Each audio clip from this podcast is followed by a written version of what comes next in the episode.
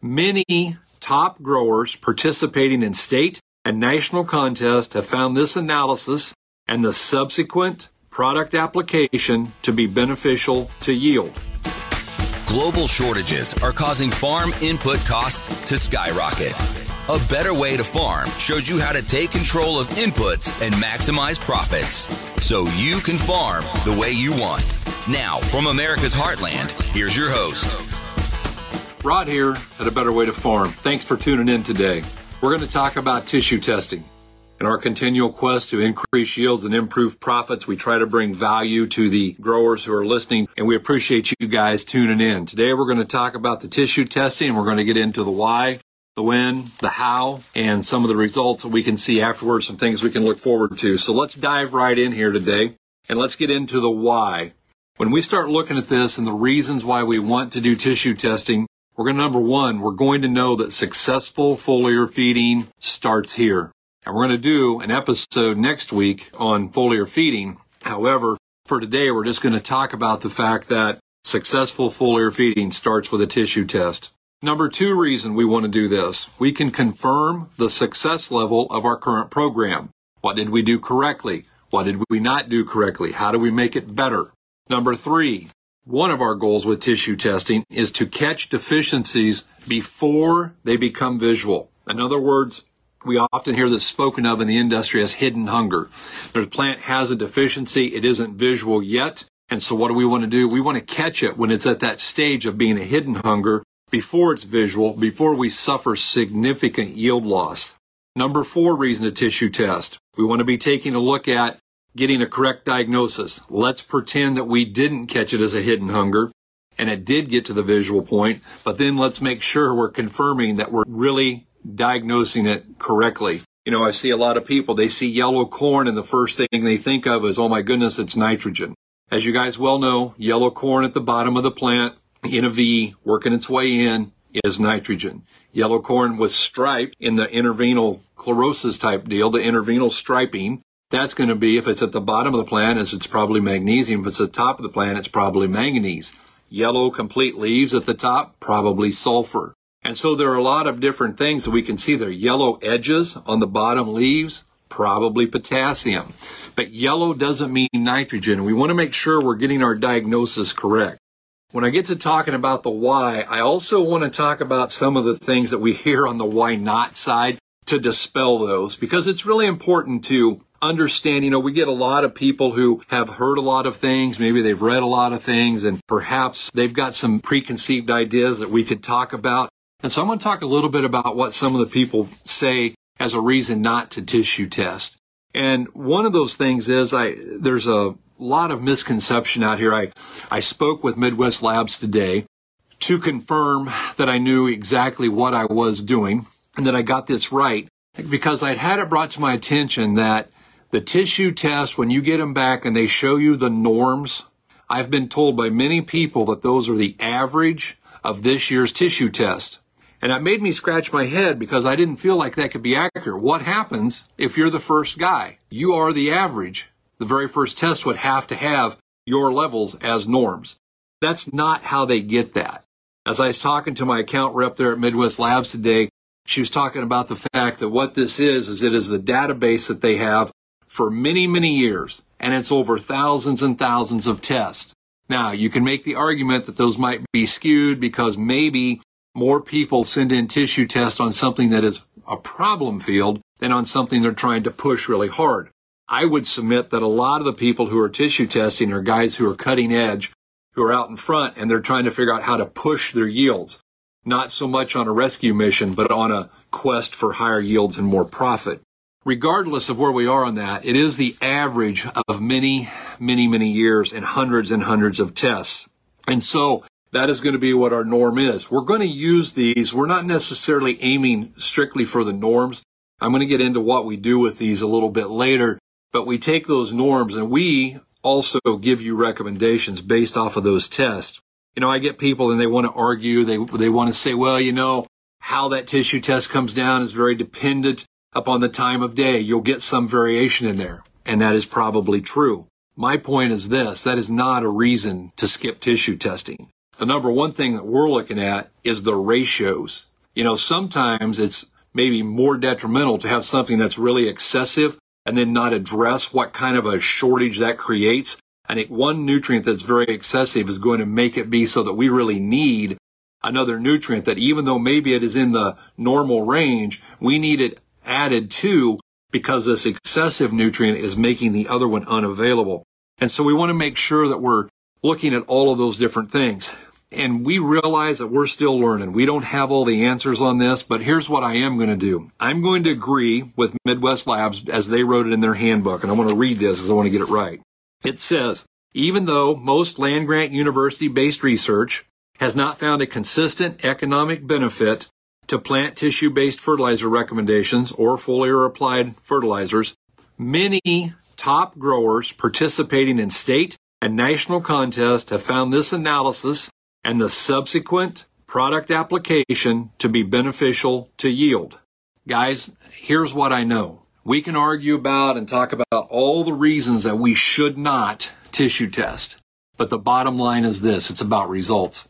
And the growers that we have that are tissue testing, doing it correctly, and then applying the fertilizer and doing it correctly, and the nutrients, the micros, the secondaries, they're addressing all of that done correctly, they are getting significant yield results. We're talking 10% yield results increases. If we're going 250 bushel corn, 10% is a significant response to that. You know, one of the cool things about tissue testing as opposed to soil testing is this. When we soil test, we're dependent upon the lab's method of extraction. How do they extract those nutrients and analyze those? When we look at plant tissue, we already have our extraction. The plant extracted it from the soil. So what we're really looking at is we're saying what is the total amount of nutrients in that plant the plant performed the extraction for us, and that helps us decide if we're getting the job done with our soil-based fertility in the beginning. You know, I, I can also appreciate the fact I know that there's, you know, just this year, one of the universities put out a deal again talking about that foliar feeding doesn't work on soybeans. They're unequivocally, absolutely, positively convinced that it doesn't work. And my question on that is, are they really foliar feeding? You know, we've got to make sure that we're doing this correctly. We're going to be talking about how to do foliar feeding correctly. But let me just suffice it for right now to say that oftentimes it's not. The first thing we have to do is if there's any place in agriculture that we have to obey the four R's, this is it. And oftentimes we're not doing that. We're not using the right product. We're not putting it on the right way. We're not putting it on the right place. And you know, when we find out that if we do it correctly, we get a big response and all of a sudden what they said can be dispelled with success. And that's what we're really looking at. We're not here to have an argument. We're here to have success. And you know, if you guys are interested and you want to do some tissue testing, feel free, get a hold of us here at a better way to farm and we'll see to it that you get your results back in a form that you can actually use. When you get this analytical work back, you get all the data that is going to show those norms that I talked about. It will also show your levels. Now, most companies, that's as far as it goes. They send you the norms, they send you the levels, and they say good luck. That's not really the method that we'd like to look at. With us, you're going to get specific recommendations down to ounces per acre. I see guys that need two ounces of zinc or they need some finite amount, you know, six ounces of manganese in order to achieve the best possible yield at that stage. And that's what we're going to be looking at is they're going to be very finite. They're going to be very definite. And guys, this is all based on years and years and years of work. We didn't just wake up one day and say, this is it. This was based on doing the testing, getting the correlation, doing the field test, applying the products so that we know what we can do to get the response. It's been super exciting to be able to do this. It's a great deal of fun and very rewarding when you see these successes come out of it. And we're glad to uh, be able to give this edge. This is a real edge that we can give to people who choose to work with us. Now, again, you're going to have a lot of different people coming in and talking to you with uh, different opinions as to when to tissue test. And uh, there are some values in doing things at other times and what we like, but our recommendations have a specific reason. So let's talk about the when. When are we going to tissue test? Well, there's several times. Number one, probably V2 or early V3. Why? Because that first window to foliar feed is V3 to V5. So if we pull that test, we have time to react, get the product that we need, and get it applied. And that's really, really important. The second time we're going to test, probably at V7. Why? Because we have another window that we can foliar feed at V8. We do not foliar feed at V6 or V7. A lot of reasons for that we'll get into later, but just know that V3 to V5 and then again at V8. Another time, another win. Well, we're going to say when we have a visual problem, obviously we want to test. We want to confirm what that is. Now I'm hoping that we never got to the visual problem, but if we did get to the visual problem, let's test it and figure out what the problem is, not take off the, oh, it's probably this. Well, Joe had this. None of that matters. Let's do the test and let's make sure we get it. I have some of our growers who they've got one particular part of a field that's a problem. You know, it's the problem child of their whole operation or the problem child of that field. They want to tissue test that separate. And then what we do is we test the good part and we test the problem part and we compare those. And when we do that, we can come up with some problems that we can figure out, okay, hey, here's how we can fix this, what we're going to do. Another time to take a look at testing would be late season. Probably in the late season test, we're doing this purely for educational purposes. In other words, we want to learn what did we do well? What did we not do well? How are we going to improve it next year? And so when we take that analytical work and look at it, we can see what we need to work on. How do we get more of these certain nutrients into the plant? And maybe if we have something that's really excessive, we got to take a look and say, mm, maybe we overdid that. Again, we get this whole discussion around time of day, as I spoke of earlier. And my situation is I'm not going to get involved on when you want to do that. I just want you to get them pulled because I believe firmly, based on the results that we've had over the last 30 years, that guys are going to be successful when they work off of those ratios and we're going to see great responses there. Let's talk about the how. How is the right way to do this? What are we going to do? Well, first of all, let me put a plug in. Midwest Labs has a plant tissue pocket guide, and I'm really going to suggest that you buy that and get it on the dash of your truck because it will answer a lot of the questions that you're going to have and help you with that. But let me run through some of the basics, and most of these are things that I did wrong you know, I have a wonderful wife, and she says that experience is what you get when you get what you didn't want. And wisdom is learning from someone else's experience. So I'm going to let you be the wise one and learn from my mistakes. The first thing we want to do when we're getting tests at V3 or even at V7 is we want to take a pair of scissors. Scissors are your friend. Why is that? Well, I can go out here right now. We've got corn spiking through and I can go out and I can start pulling plants and they'll pull pretty easy. But the fact of the matter is a V3 plant's got a pretty healthy root system, hopefully. And when you pull it, it splatters dirt up on the tissue and that tissue then gets sent in with the dirt. And all of a sudden we're kind of doing a soil test again. And that's not what we want. So what we want to do is we want to take a pair of scissors and cut those plants off right at the top of the ground. Doesn't matter if it's milo, sorghum, wheat, corn, soybeans, whatever it is, we want to cut those babies off. And when we're doing it, we want to make sure that we're we're really getting good information because bad information equals bad decisions and that equals no results. And so cutting, not pulling is number one. Number two, we want to go out and make sure we're doing multiple figure eights throughout the field. We don't want 20 plants from one place. We want 20 plants or 25 or 30 plants from across the field so we get a real broad section, a cross section of what we're looking at there. We really want to send in at least 20 to 25 plants as a bare minimum. And in this early stage, we send them in as the entire plant. The whole plant goes. Now, let me stress to you the importance of using a paper bag or the, the bag that Midwest Labs gives you for sending in your tissue tests because it's really important we do this correctly. Again, learn from a mistake that I made. I was working in Arizona with some alfalfa growers. I went out, I was doing soil testing, and right beside it, I was taking tissue test so that I could send it in and see what the correlation was because they knew they had some nutrients that were excessive, but they weren't getting them into the plant and they were trying to figure out what they were going to do different. It's very interesting work. However, the first time, I know obviously I send them in, I'm sitting around in a hotel waiting on the results to come back and I get a call from Midwest and they said, what would you like us to do with your silage? And I was like, what are you talking about? And they said, well, you put the tissue in a paper bag. I thought I was protecting it, so I bought Ziploc baggies, zipped those babies shut, and by the time they got to Omaha, Nebraska, they were silage.